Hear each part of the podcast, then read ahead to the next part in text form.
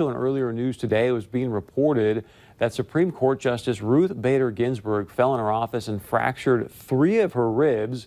She's said to be doing okay, but I mean, she's up there in age. You fall down like that, you, you fracture three ribs. Um, it's not an easy recovery, so please keep her in your thoughts and prayers as well. And speaking of the Supreme Court, President Trump was at the swearing in ceremony of new Justice Brett Kavanaugh earlier today.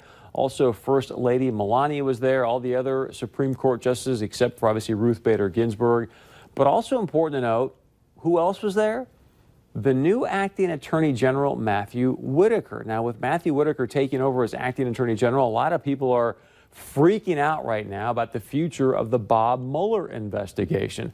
Whitaker came out a while ago. He wrote an opinion. We showed you, showed you this last night on the show saying that, hey, the Mueller investigation, in his opinion, has gone way too far. I am not making this up. If you go on social media right now, there are actual protests, massive protests uh, in New York, in, in Philadelphia, people saying, President Trump is not above the law and we must protect, you know, Robert Mueller. I mean, People are going nuts. Now, our D.C. Bureau caught up with the ranking member of the Senate Intelligence Committee, Senator Mark Warner. He was asked about the situation. Listen closely to what he has to say, because I'm going to shine some light on it after this clip.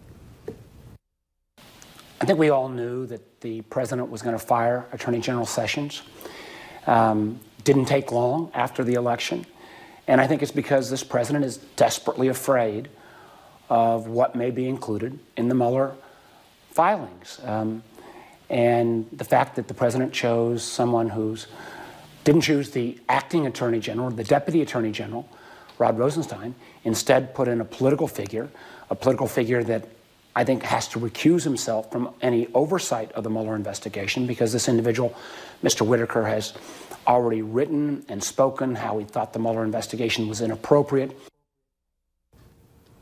I mean, that is an absolute joke. I'm going to shine some light on what we just heard there from Senator Warner. He suggested that Mr. Whitaker should recuse himself because he wrote an opinion piece, but he's saying, hey, it's okay for Rod Rosenstein, the deputy attorney general, to run the Mueller investigation even after, even after Rod Rosenstein is clearly a possible key witness in the Mueller investigation, assuming that he's investigating the obstruction of justice. Because remember, it was Rod that actually wrote the memo to fire James Comey. So if you're going to go out there and say, hey, you know what, President Trump is obstructing justice because he fired James Comey, and then you're going to let the guy that actually wrote the memo control the investigation, but but he should stay on, but Whitaker needs to recuse himself. That is unbelievable if you're going to suggest that Rod Rosenstein does not have a conflict of interest. And then let me remind you that it's been reported that Rod also, we don't know if he's joking or not, because remember, he's not going to show up to testify under oath if he actually said, hey, maybe I should wear a wire with the president, then we can frame him and then invoke and initiate the 25th Amendment. Yeah, that Rod Rosenstein, that's the one that Senator Warner is talking about.